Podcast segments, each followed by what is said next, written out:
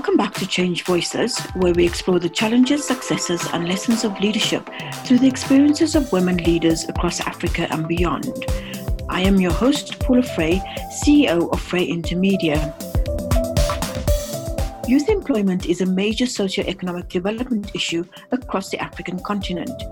Africa has the youngest population in the world, yet few of its government programs are targeted at this demographic. But some social entrepreneurs are seeking to change that. Lagos born Misan Rewane is co founder and CEO of Wave, which she founded in 2013 while an MBA candidate at Harvard Business School. Wave tackles youth unemployment by growing the supply of work ready youth as well as increasing demand for entry level staff from employers. A Stanford University graduate, Misan is passionate about supporting social innovators in scaling their impact sustainably. Misan joins us online from Lagos to share her insights on creating opportunities for young people. Misan, thank you for joining us today. So, you grew up in a family which really valued education. Won't you share with us your journey to establish Wave Academies? Thanks for having me. I'm very excited to be here. I grew up fairly middle class, I would say. Um, both my parents or my grandparents actually were in education. And so always knew of these stories of how education was important and what you could do with it. My personal experience with education from a very young age, I loved school. I was one of those weird kids who would wake up early um, and wanted to go to school and hated being late and would always pressure my mom, I don't want to be late for school my teachers helped me learn new things and i was fascinated by learning.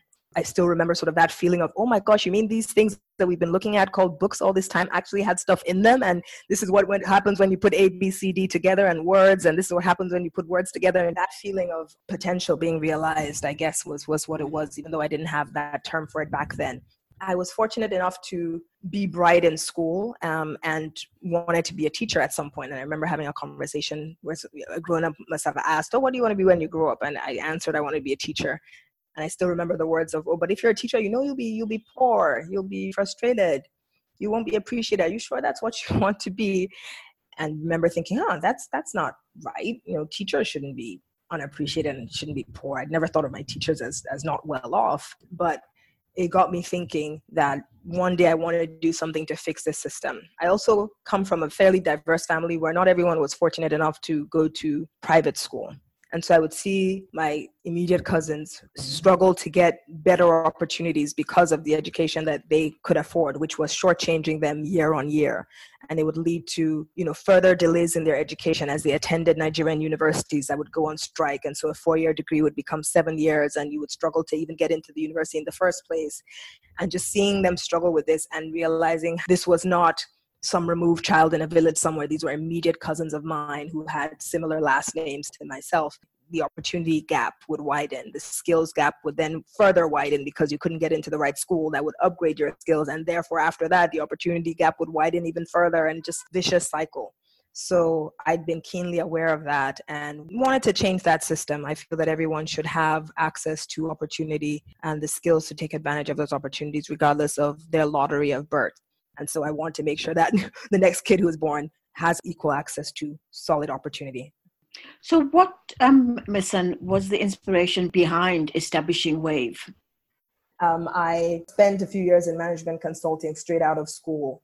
I, I, I, knew that I wanted to go into the people development space, helping people realize their potential. Some people hate the word potential. I love it, but I hate when it's unrealized. Um, taking the skills from consulting. I, I spent time working with a public policy think tank. I also spent some time helping to launch a business plan competition for young people in Cote d'Ivoire who couldn't find employment.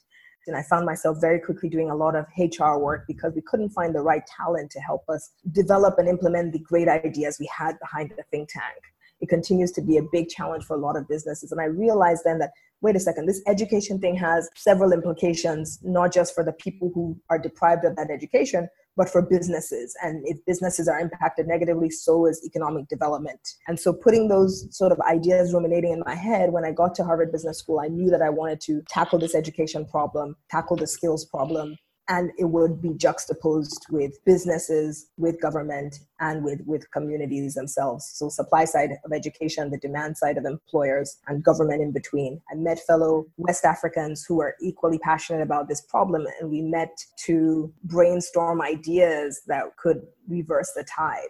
But we found that there wasn't a lot of conversation around those who've already been shortchanged by the system but still have 40 odd years of useful life in them who are underemployed, unemployed, frustrated, and we needed to do something about that more urgently and importantly. We said, let's start with 18 to 35 year olds. Let's start by upskilling and reskilling them and then deploying them into the workplace um, or into economic opportunities like self employment that would garner them double or triple the income they were living on, which was less than $2 a day.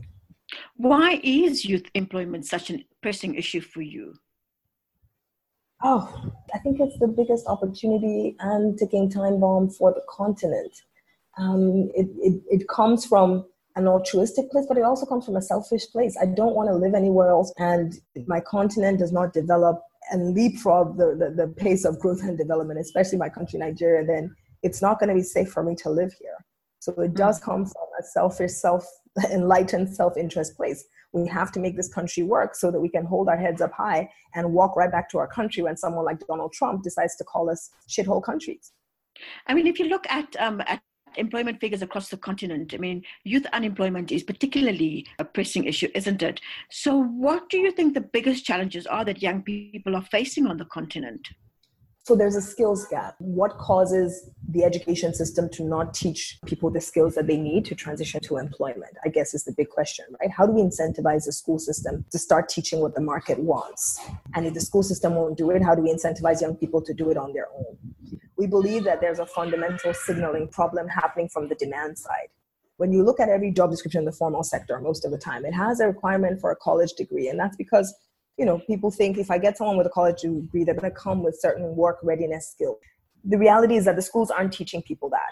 And the more we keep signaling that it's this credential of a degree, that's going to be the minimum requirement to even get your foot in the door. Young people will keep going to schools and demanding a degree, regardless of whether that degree is empty. And so we're trying to change the narrative by telling employers you need to start demanding for the key things that you actually screen for later on in the process. You're mm. screening for you know uh, ability to think critically to solve problems for the business ability to communicate effectively ability to work with others ability to come up with creative ideas you're screening for those things later on down the line but the first thing you're telling people is you can't play this game if you don't have a college education and so they're going to get a college education but it's giving them nothing those who get a college education are developing these same skills that you're looking for. They're developing them in the school of life. They're developing them through alternative pathways. There are lots of alternative pathways that are giving people these skills and then people are blocked out because they don't still have this credential and so we're trying to get employers to change their hiring behavior to make it more inclusive and that will signal to the supply side the education system that you need to start teaching people these skills because the reason why young people can't get even the existing jobs or the existing work is that they don't have the skills the school system hasn't taught them. They don't have the work experience with which to develop those skills. They don't have the academic credentials that signal whether or not they have those skills and they don't have a personal network to get a foot in the door. If we're able to give young people these things and give them a foot in the door give them apprenticeships give them work experience they will start to develop these skills showcase these skills and get access to work. Secondly we also need to change the mindset around jobs and work there's a lot of work that's where the gig economy is growing all over the world and young people are still looking for jobs there may not be enough jobs, but how do we prepare young people to take advantage of work opportunities, economic opportunities that will still give them the income that they require, even if it's not a nine to 5 mm-hmm. There are lots of them out there. They also require certain competencies that a lot of young people don't have. How do we start to signal to them if you develop these two or three skills? You can also start to also access this gig economy, the workplace. And it's a lot of the same skills, how to think critically to solve problems, how to communicate effectively, how to manage time and expectations, how to manage self, how to work with others, you know, empathy, taking initiative. A lot of those skills are core skills that we learn in multiple ways. How do we help young people harness those skills, yeah. get more experience? They just really need that foot in the door. Misan, how does WAVE actually help address these challenges that you're talking about? So at a, at a, a micro level, we started off by just training, finding the hardworking young people, training them in these skills that I've talked about, and finding entry level opportunities for them to gain the work experience that would then lead to income transformation. So we have Wave Academies where we're training 18 to 35 year olds on these employability skills, including digital skills, and we're connecting them to entry level work with different employers, mainly small and growing businesses where they're earning twice the national minimum wage and at least can start to work their way up the social mobility ladder. In the last few years, we've realized that we're not tackling the problem quick enough and we need to sort of quantum leap the rate of growth. And that means how do we work with people who are already training people in skills? And there's anything from other nonprofits like ourselves, other social enterprises, from businesses who are already building their own talent pools because they've realized the school system isn't giving them what they want. So they've set up their own institutes, their own academies, their own entry level training programs, graduate internship schemes, you name it. It's working with governments who also want to tackle this problem and realize that they have a powerful role in terms of bringing the young people and bringing credibility to bring employers together to the same place. So helping all these entities turbocharge their own impact and say, look, if you're already doubling incomes for 100 people a year, how can we work with you by sharing with you our design principles for how you get to 1,000 people a year? Still also transform the income. It's everything from the right M&E systems, the right fundraising system, but the curriculum as well. We've created, uh, we've shared our, our curriculum open source so that anyone who doesn't want to reinvent the wheel and wants to use a curriculum that has already proven to move people's employability skills, they can access that. We've been working with assessment organizations because I think a big challenge around them and why they're called soft skills is that people find it hard to measure them. And so, how do you start to come up with a standardized ways to actually measure whether someone is adaptable, whether someone has the right critical thinking abilities, communication skills, etc. And so, using those standardized assessments, we then work with employers to make their hiring more inclusive. Because the reason why employers are using the degrees is they say, hey, at least I know if someone gone to university, then they must know how to communicate well. They must know how to think critically. And we're saying, well, actually look at the assessments and actually we'll verify if this person has these skills, even if they haven't gone to university. And so we're looking at it as an ecosystem approach where we're tackling the supply side and the demand side issues, growing the supply of institutions that train and graduate work ready youth, and growing the demand for those work ready youth by making the employment system a lot more effective in screening for competencies rather than using credentials as a proxy proxy. How do we bring and convene these players together, including government, to talk about curriculum reform, to talk about apprenticeships and internships, so that we're starting to move towards a solution that gets young people ready for work? That's the name of the movement. How do we get young people ready for work? Misan, you've got some incredible stories of growth amongst people you've encountered. Could you share some of those with us?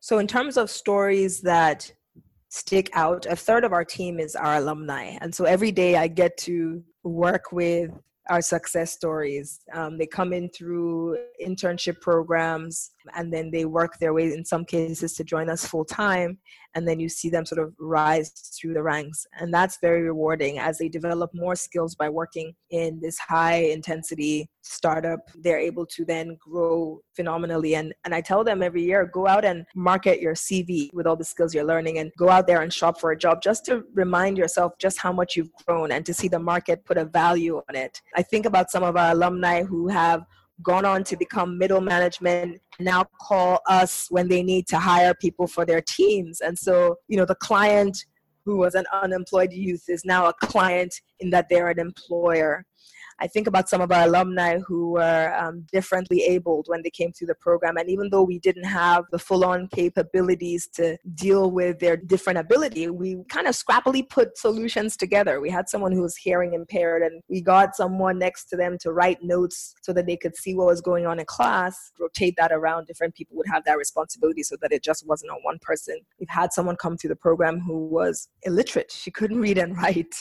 to it. And we just thought, you know, if you're that desperate to get a job, job that level of resilience and grit you know even if you can't read and write we'll find a way to make it work and i remember sitting as she was working through debates in class and she would struggle but that resilience just kept she kept at it I remember another student who was visually impaired, and we had to learn to use my iPad at the time to magnify the text so that he could read.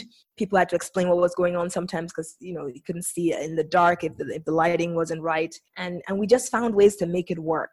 Um, so, so those stories abound. But at the end of the day, it's really about people sort of realizing their potential, having more clarity on what they want to do in the world, and just getting a foot in the door to get started. Misan, you've been an incredible role model over the past six years, from startup to sustaining the organization. What's next for you? How do you intend to grow in the years to come? Ah, so for Wave, we are again at the cusp of this new strategy, which is how do we replicate how we train people, how we screen them into organizations, how we hire them into you know organizations more inclusively, how we work with the ecosystem at large to convene more conversations and more collaboration between the educators, the employers, the government, the curriculum regulators. So I see us playing a lot more of this role that allows us to reach exponentially more people than when we were just doing the work of direct impact. That being said, why we've been able to gain that credibility to begin to play this facilitator role is because of the learning that we have done from that direct work. Our academies now serve as innovation labs where we're constantly testing how do we make our curriculum to increase and transform incomes even more? How do we make our model a lot more simpler and cheaper to deliver so that it can reach more contexts? How do we create and accelerate the gig economy and that level of work that's available, even if they don't have enough of the nine to five formal sector jobs? How do we then partner with other organizations that train people very well in how to set up micro and small enterprises that can then be self sustaining for the individual, but also start to create one or two jobs um, and income transformation at different levels? So we see ourselves sort of as the go to innovator in this space for youth unemployment, testing out various solutions, rolling them out across a network of like minded partners who are also, you know, sort of transforming and training these skills and yeah just sort of accelerating that impact. And then you want to look backwards and then see okay how do we get a more long-term solution in place? So that's priority group b is the young people who are in school right now. How do we start to work with the education system from secondary schools to primary schools?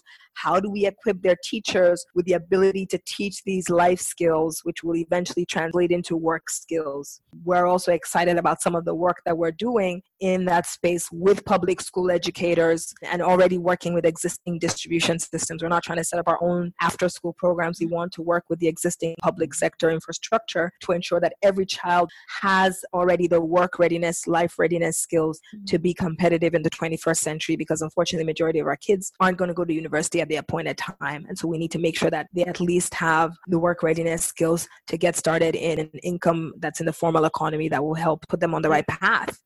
So, Miss Anna, in all the work that you've been doing with young people, what tips do you have to share? Ah, so tips to other people who are training young people we think about what is impact, what is scale, and what is financial sustainability. Um, and so when we think about how do we transform incomes, we're always making sure that you're talking to the demand side. If the demand side is the formal sector employers, if the demand side is opportunities in your local community, whatever that is, you want to be training skills that are going to make people competitive for what the demand side wants. In the beginning, we just felt people should know these things. We turned it into like a mini life school but very quickly realized hey yes it's nice for someone to understand cross-cultural competence for someone to understand personal finance but our program is very short and we have to focus on a few things and do them well. So let's focus on the three to five skills that are most important to transition someone into work. And so we have to narrow down to that by listening to the demand side and by getting them involved in our curriculum development in our training. We bring employers into the classroom we bring entrepreneurs into the classroom to talk about the skills that they need. So starting with the demand side and having that conversation and, and working with them throughout your model as you design it, as you implement it, as you review it and improve it is very important. Having an industry board of sorts, very mm-hmm. important that's on the impact side. On the financial sustainability side, it takes a bit of creativity and work, but try to think about one of the principles we, we talk about here at Wave is for whom value is created, value must be derived.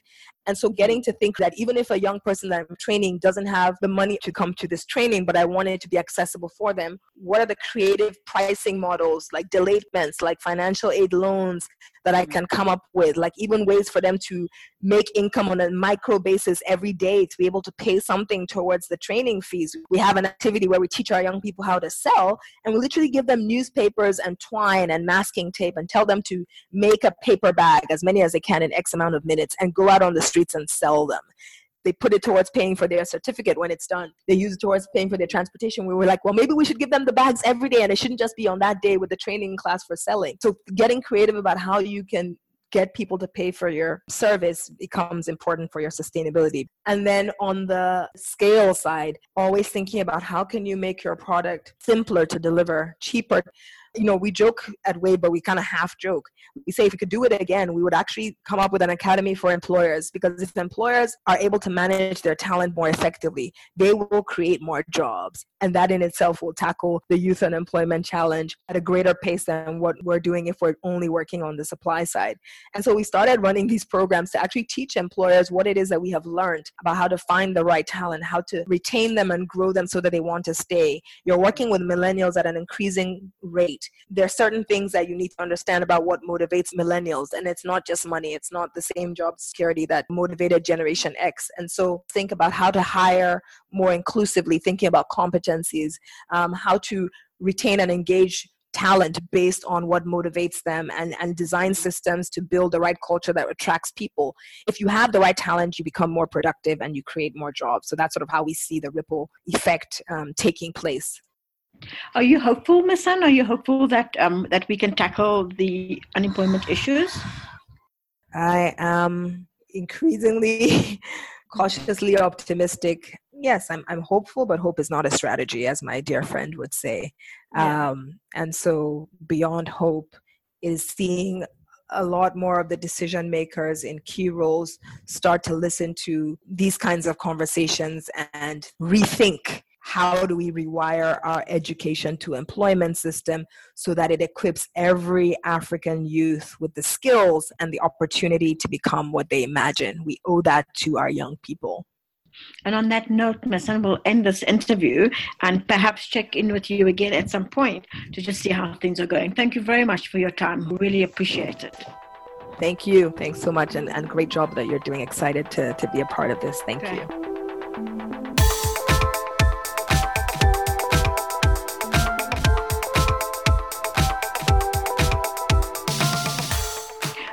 Misan's lessons provide food for thought for anyone seeking to help young people. Key amongst those lessons are really to ensure that you're not only increasing the skills level, but you're also increasing the demand for those skills. The second tip is really to ensure that we are very targeted in the skills that we are looking for and the skills that we are helping build to ensure that they meet a real need. Misan asks us to take a serious look at what value we create and how we can get those participating in our programs to contribute to the payment of those programs. She remains hopeful, but as she says, hope is not a strategy and that you have to take active steps in order to ensure that you get things to work. You can find more information about the work we do and the Change Voices podcast on our website, frayintermedia.com, where you can also sign up for our newsletter. If you have any specific women in mind that you'd like to hear from, or if you want to support our endeavor, then you can contact me directly at pfray at frayintermedia.com or direct message me on social media. Remember to subscribe so that you don't miss out on our next conversation. Do share the podcast with other women leaders who might benefit from the insights being shared. Thank you for your time and for joining us for today's discussion. Until next time, Let's lead.